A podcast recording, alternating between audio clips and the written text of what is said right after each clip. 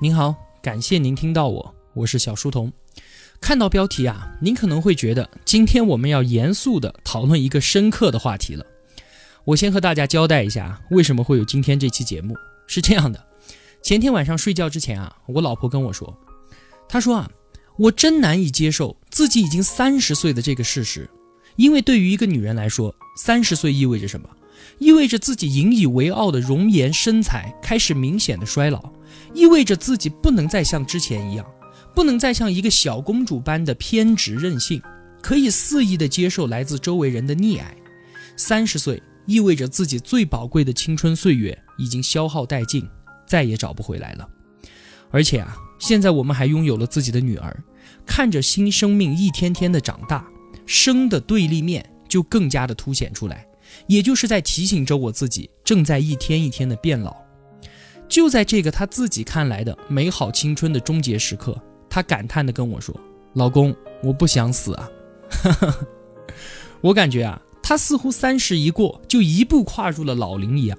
不过这也难怪哈，三十岁的女人和四十岁的男人差不多，能在物质生活的重压之下稍微喘一口气的时候，就会花更多的时间来追问死亡和生命的意义，想方设法地摆出优雅的姿态，好让自己在后半生的旅途中显得端庄自然。一提到什么生命死亡之类的话题，有的同学就可能觉得很刺耳，甚至是有一点反感，觉得这样强烈的话题干嘛总拿着说来说去的，又不是搞邪教，对吧？说这些干嘛？但是啊，我却觉得这些话题将会是伴随我们一生的问题。你可以选择刻意的回避，但是这个问题它必然永远存在，早晚要赤裸裸的面对。你莫非还能逃脱自然的掌控不成？孙悟空是翻不出如来佛的手掌的。我们啊，也大可不必一提到死亡就眉头紧锁，攥紧拳头。我们要让自己再像说一个故事一样的，能够用很平常的心态去应对它。因为在这个问题上的思考，每进一步就可以让我们在现在的生活中感受到更多的自由。而且今天我们关于这个话题的思考角度，我个人觉得非常的有意思。今天的这期节目，我相信一定可以给你带来些许的自由。要说的东西有点多，我要说快一点。我们每个人在每个年龄段对于死亡的认识都是不一样的。上学识字，学会这两个字，仅仅会读会写，完全无感。十七八岁的时候，有大把的挥霍不完的青春年华，死亡对于我来说是一个遥远的直接就无视掉的名词，和我现在能有什么关系呢？对吧？二十多岁的时候，忙于恋爱，忙于工作，只顾得追逐脚面前的点滴得失。而这个时候，长辈亲人的离去，才让死亡开始在我头顶上空敲击出巨大的响声，让我不得不仰视凝望。再往后，自己对于死亡会有什么样的认识我不知道，但是我自己的爷爷奶奶都已经年至耄耋，谈起自己的身后事的时候啊，他们脸上从来都不曾有一丝的恐惧，有的仅仅是平静和略带打趣的丢出一句话说，死就死呗，你看我们周围的那谁谁谁才多少多少岁，不早就死了多少年了吗？随着年龄的增长，我们会不自觉的有一种愿望，说希望让时光能够停下来，让自己的年龄永远驻留在现在，甚至是回到自己更年轻更小的时候，拥有一次纠正自己犯下错误的机会，对吧？你也肯定有过这样的幻想吧。我常常都说啊，人的成长就是不断的承认自己是傻叉的过程，我们都是在无休无止的自责和懊悔中成长起来的，对不对？但是啊，显然这只是一种幻想罢了，时光倒流肯定是没法说了。不过呢，我们人类对于长生不老的愿望还是可以说一说的。话说啊，秦始皇他终其一生都在惦记着这件事儿，寻找长生不老药，对吧？看过成龙演的神话没有？片子有点早了，但是挺好看的，里面说的就是这个事情。但是当秦始皇逐渐意识到啊，长生不老药都是扯淡的时候，他便开始把自己在这个世界上的成就用一种很特殊的方式把它们固化下来，这就是我们今天看到的兵马俑。兵马俑就是秦始皇想把他的丰功伟绩存储在地下，用来对抗时间的侵蚀，对吧？而现在呢，我们开始一再的挑战如来佛的五指山，挑战自然规律，我们甚至看到了打破生死界限的希望。怎么回事儿？就是随着信息技术和生物科技的发展，包括《未来简史》的作者尤瓦尔·赫拉利以及其他很多人都在告诉我们，死亡的问题对于我们人类来说只不过就是一个技术问题罢了。那么既然是技术问题，就一定有技术的解决方案。怎么解决？你想啊，一个人之所以有自我意识，知道我自己是谁，那是因为我们拥有自己的记忆，对不对？假如一个人彻底的失忆了，那他这个主观意识的自我可以说是已经消失，或者说是死亡了。那基于这样的考虑啊，现在最可行的设想就是，当我们的身体衰老得快不能用的时候，把我们的记忆提取出来，然后放到另一个新的硬件上，以此呢来获得另外一种意义上的永生。这种永生啊，是主观意义上的永生，可不是肉体的长生不老哈。关于这个问题啊，我还和朋友讨论过，说人的主观意识是因为我自己有记忆，那么我死了之后，把我的记忆剪切到一个机器人的大脑里，我就可以永生了，对吧？这里是剪切。但是这就出现了新的问题，比方说，如果在我还没有死的时候，就把我的记忆复制到另一个身体里，那么现在就有两个主观意识的小书童，哪一个才是所谓的我呢？再比如说，假如我死了，但是把我的记忆同时复制到两个机器人的身体里，那么哪一个才是主观意识上真正的我呢？对不对？这个问题啊，我觉得挺有意思的，你也可以想想看，看看能不能帮我把这个问题给圆上。这个扯得有点远了哈，就不说了。那无论是古代人的求仙问道，寻求长生不老药，还是今天人类通过科技让自己获得永生的种种努力，其实都源于人类对于衰老、对于死亡持续不断的反抗。那么站在今天这个时间点上，对于死亡和永生的思考，这能够给我们现在的每个人带来什么样的指导意义呢？今天要和你分享的是吴伯凡老师的一篇文章，我们来看看吴伯凡他是怎么说的。让我们先从一部有趣的电影说起，非常有意思。电影的中文名字叫做《时光尽头的恋人》。这部电影所要传达的就是一个问题，那就是青春永驻、长生不老，真的是令人向往的吗？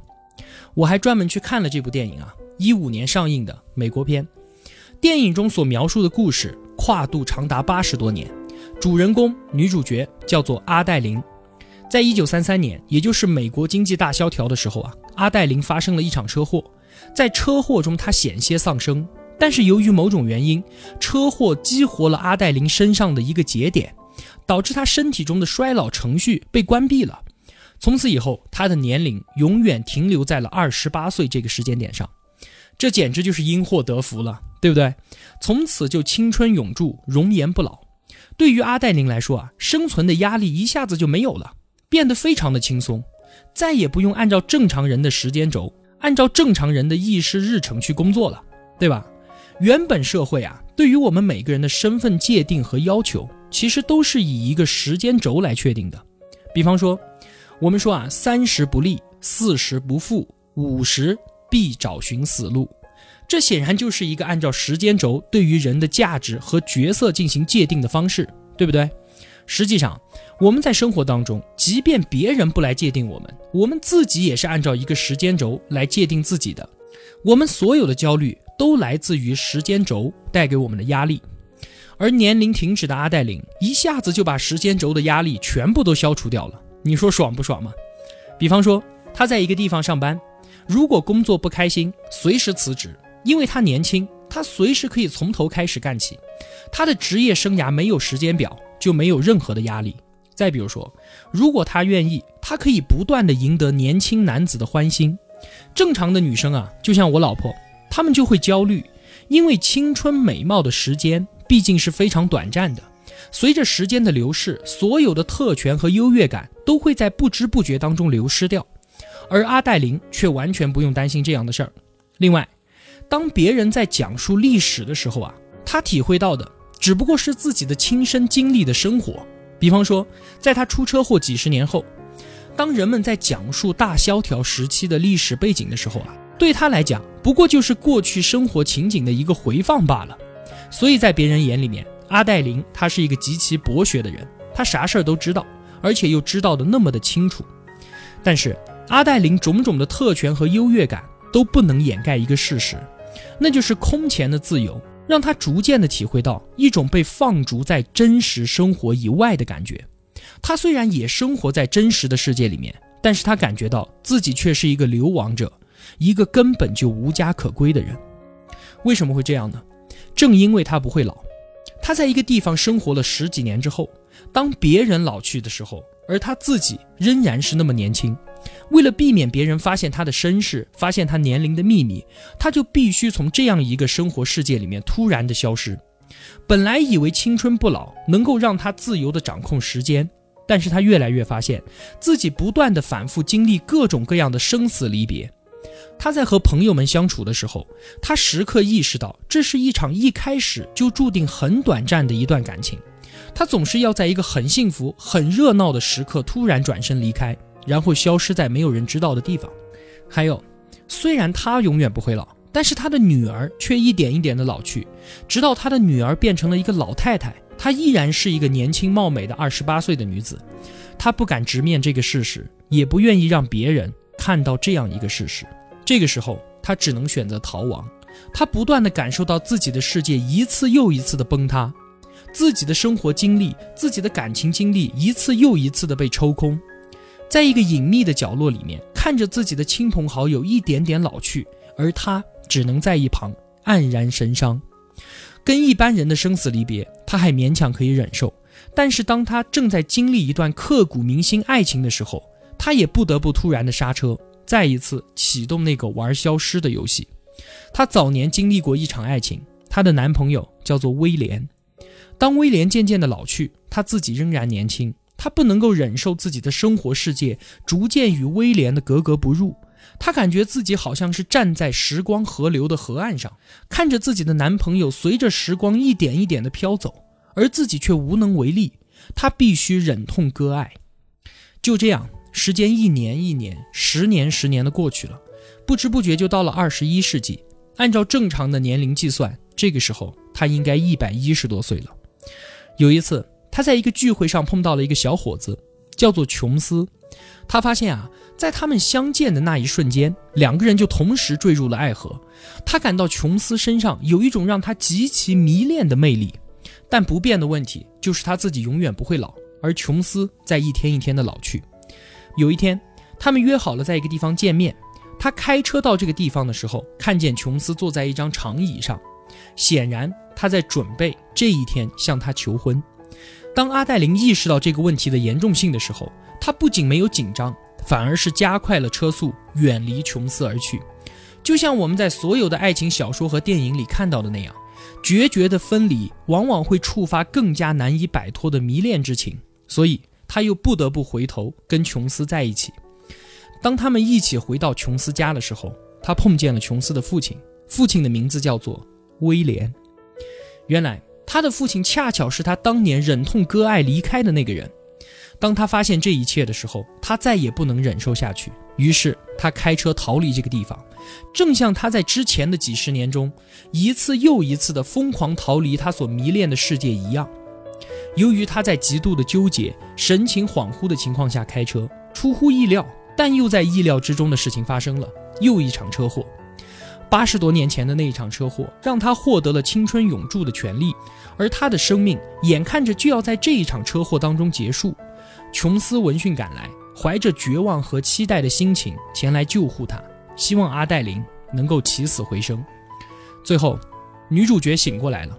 在电影的结尾处，当阿黛琳经过一面镜子的时候，她退了回来，仔细地照了一下镜子，她观察到自己的一头青丝当中露出了一根银发。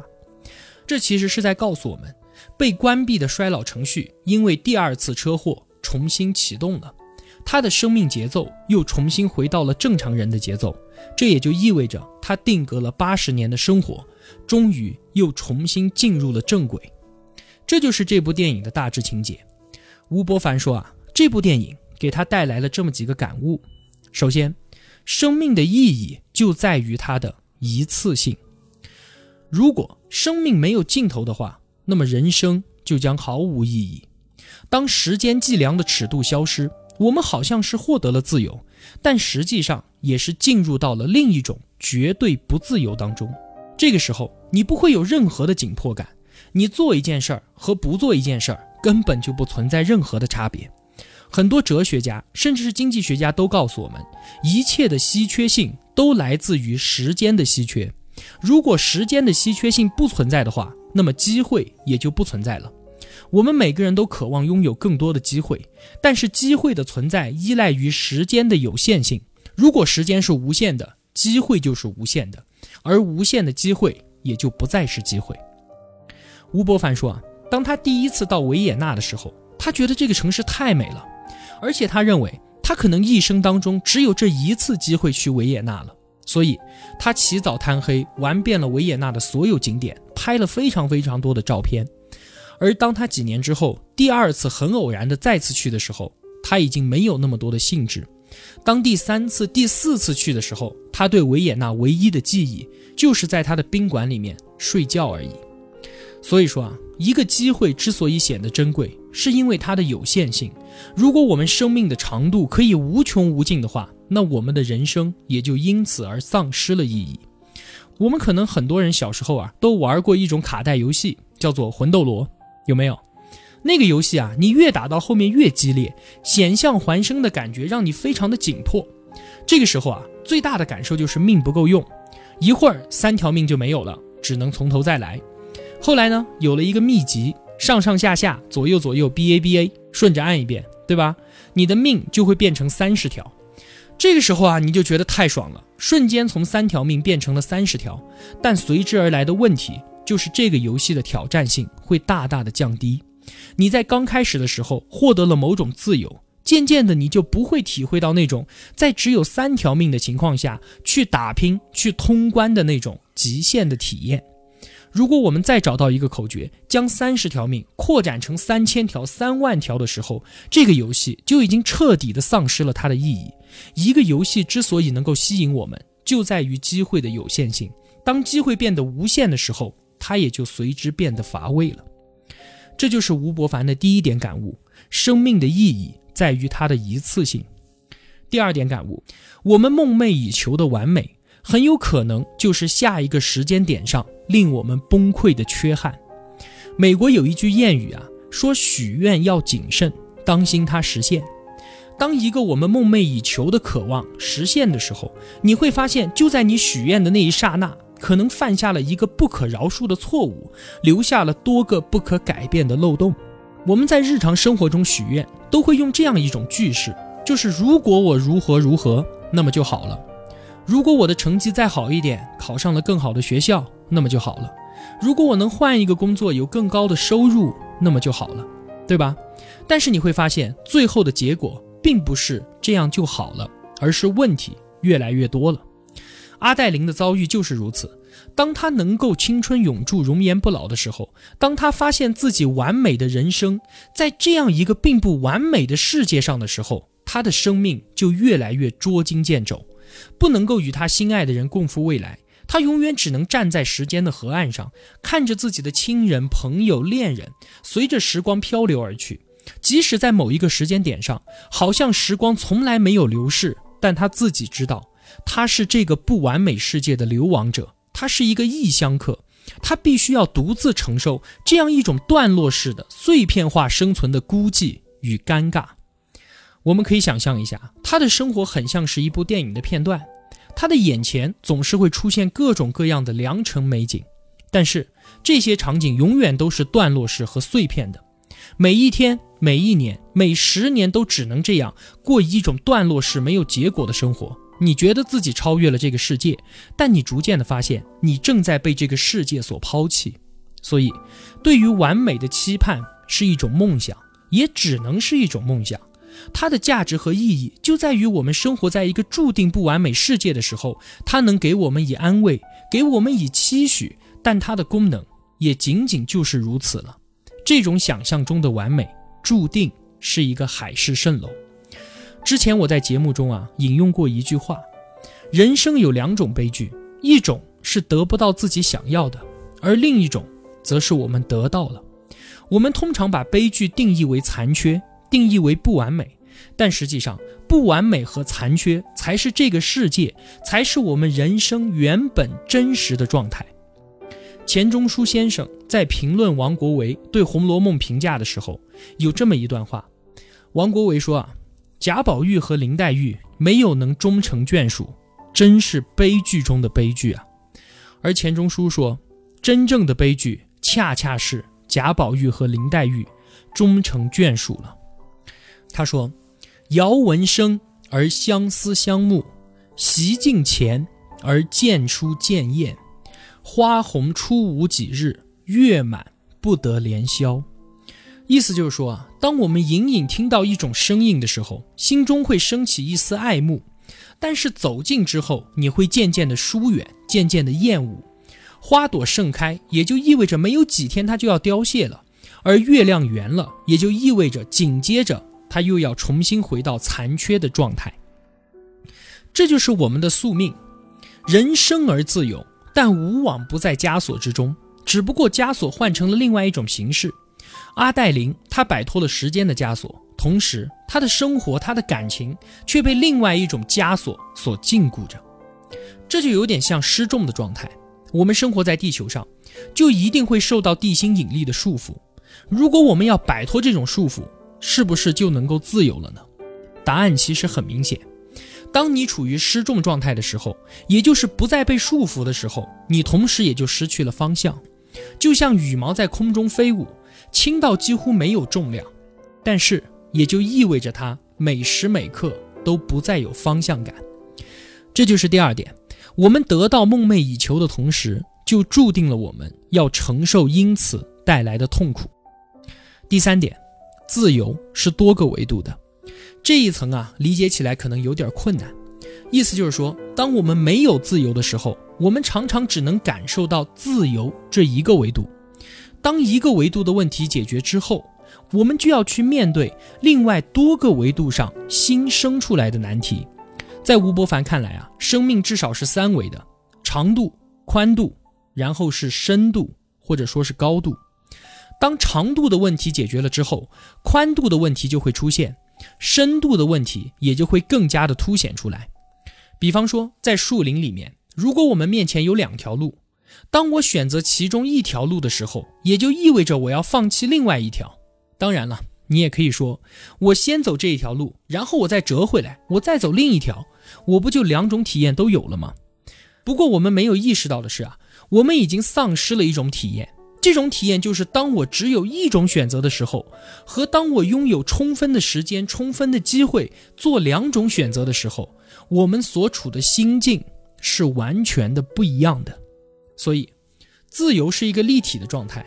当我们觉得自己很自由的时候，我们很可能只是在一个维度上面进行了过度的扩张，以至于完全丧失了对另外维度的感受。